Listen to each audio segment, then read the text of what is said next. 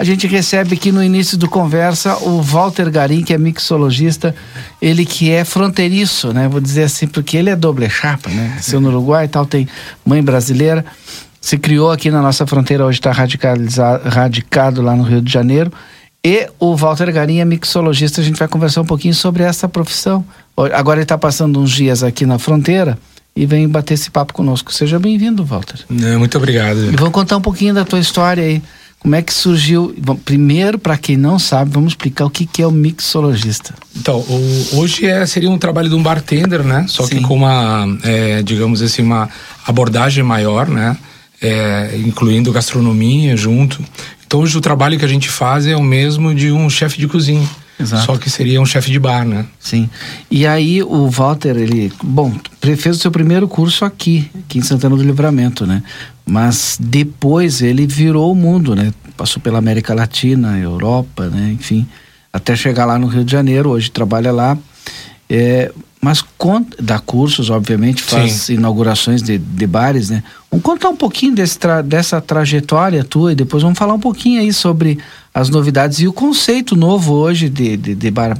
Não sei se eu chamo de bar bem... Bartender, seria bartender. Né? Porque antes a gente chamava de barman, né? Então, antes era barman e barmaid ou barlady, né? Hoje se uniu tudo, então bartender é tanto para o homem quanto para a mulher. Então conta para nós um pouquinho aí dessa história. Então, assim, eu fiz meu primeiro curso, como eu te contei, aqui no Jandaia, eu trabalhei Sim. um tempo ali.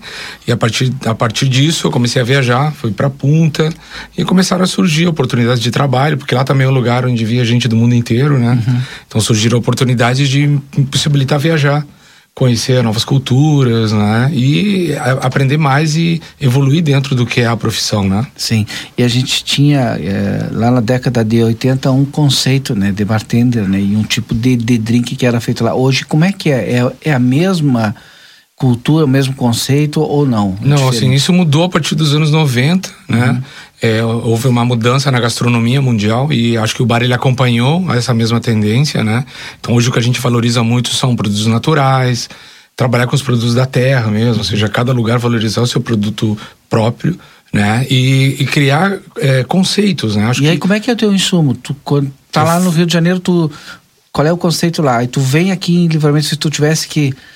trabalhar aqui, fazer uma apresentação, enfim, como é que tu faria? Então, eu fabricaria basicamente tudo, eu usaria só a base alcoólica, né? Uhum. Digamos um gin, uma vodka, e o resto dos produtos eu fabricaria.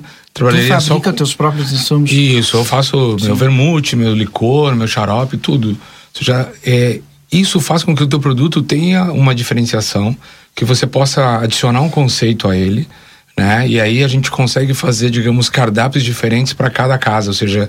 cada cardápio ter o conceito da casa mesmo, né? Uhum. Hoje tu tá num grande centro, né? No Rio de Janeiro, já tá há bastante tempo lá e tal, faz várias inaugurações. E a gente conversava ali antes, né?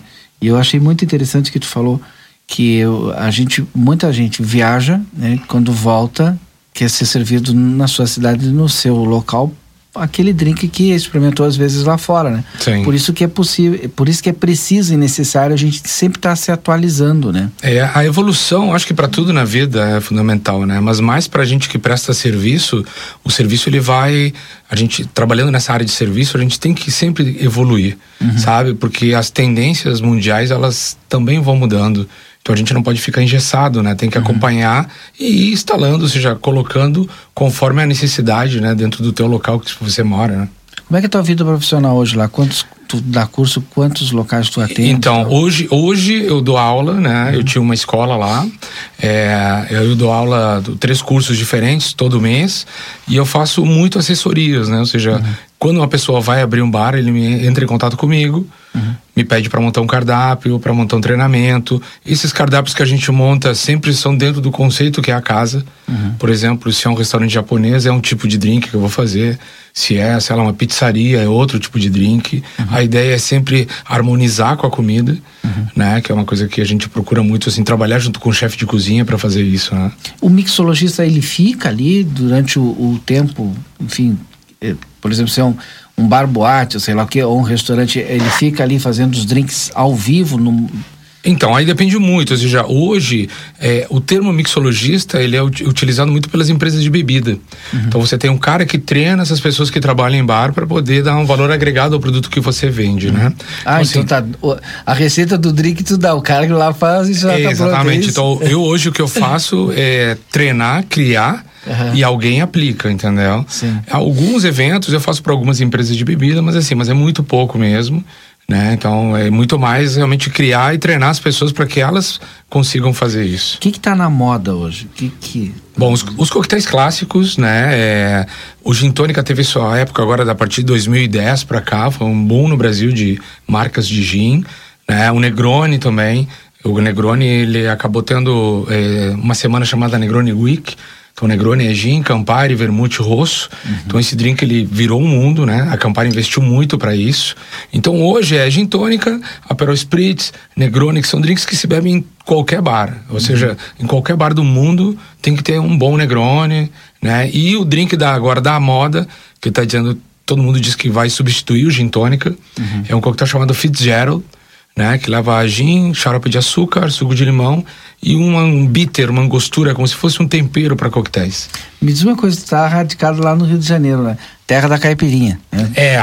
Como é que é fazer drink na terra da caipirinha? Então, tu sabe que eu trabalho muito com cachaça lá, com empresas de cachaça. Sim. E é uma briga a gente tentar mostrar pro dono do engenho que a cachaça você consegue fazer mais coisas do que somente a caipirinha. Sim. Né? Então, assim, a caipirinha é o drink que mais vende, não tem jeito. Sim. Né? Porque é o mais popular, as pessoas, quando elas vêm pro Brasil, elas querem beber caipirinha, né?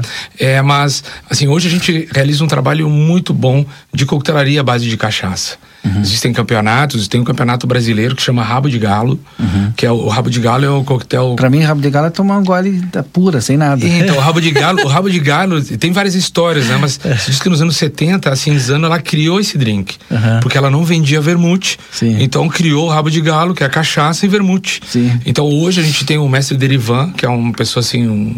conhecidíssima no mundo da coquetelaria, e ele realizou esse campeonato, e que está sendo feito até agora na Europa, tá? Vai ter umas etapas em Portugal, e a ideia mesmo é levar esse Rabo de Galo, que é um drink brasileiro, uhum, para o mundo inteiro, que seria a nossa espécie de Negroni, digamos. Sim. Mas ele hoje não é tão simples assim hoje. Não, hoje é sofisticado. Tanto que no campeonato, você bebe, 40 tipos de Rabo de Galo diferentes, sim, né? Sim. Cada um cria o seu estilo. E acho que isso é o legal da mixologia, né? Sim.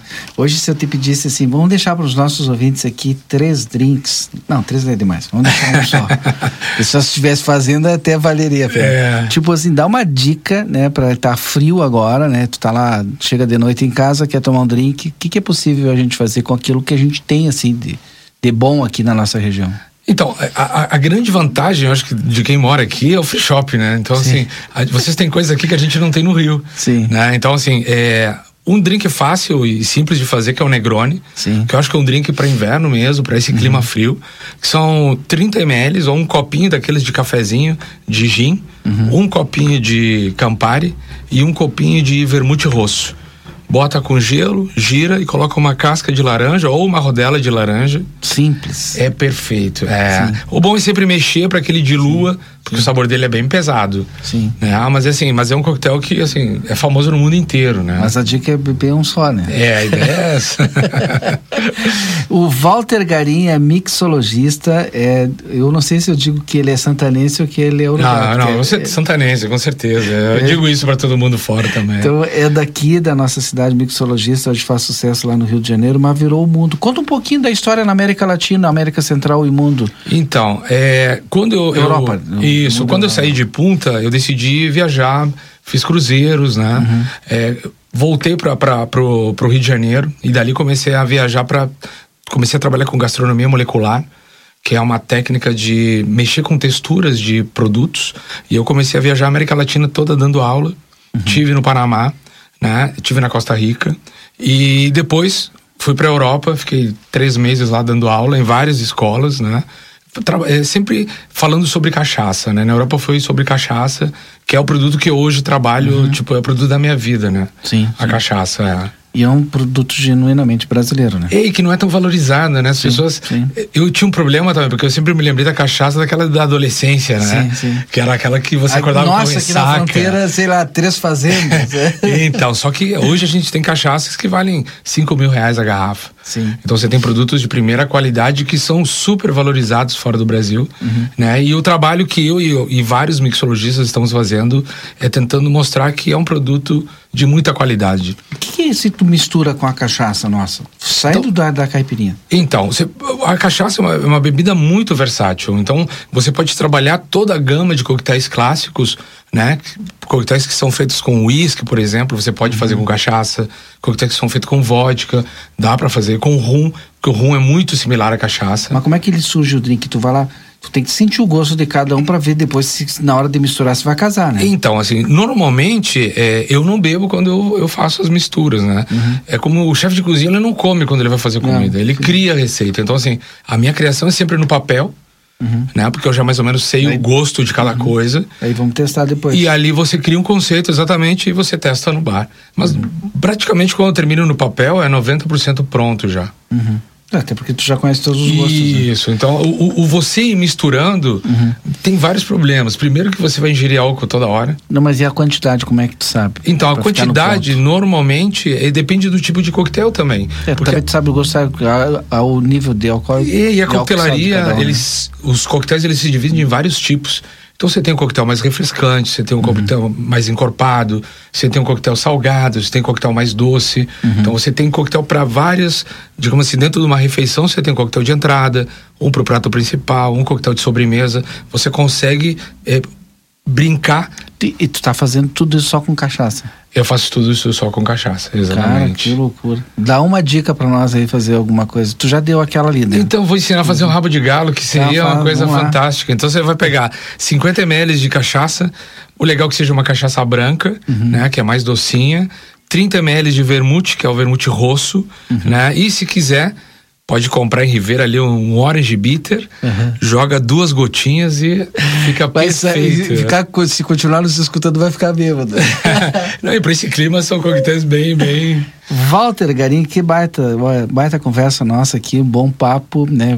Vai ficar mais uma semana aqui. Vou ficar, vou vir. Se quiser procurar o Walter Garín lá nas redes sociais, eu acho que coloca Walter Garín. É, Walter Garín Costa. Walter Garín Costa, procura lá, conhece todo o trabalho dele. Isso aí. Santanense, daqui da nossa fronteira, faz sucesso fora hoje, mixologista. Muito obrigado. Obrigado a vocês.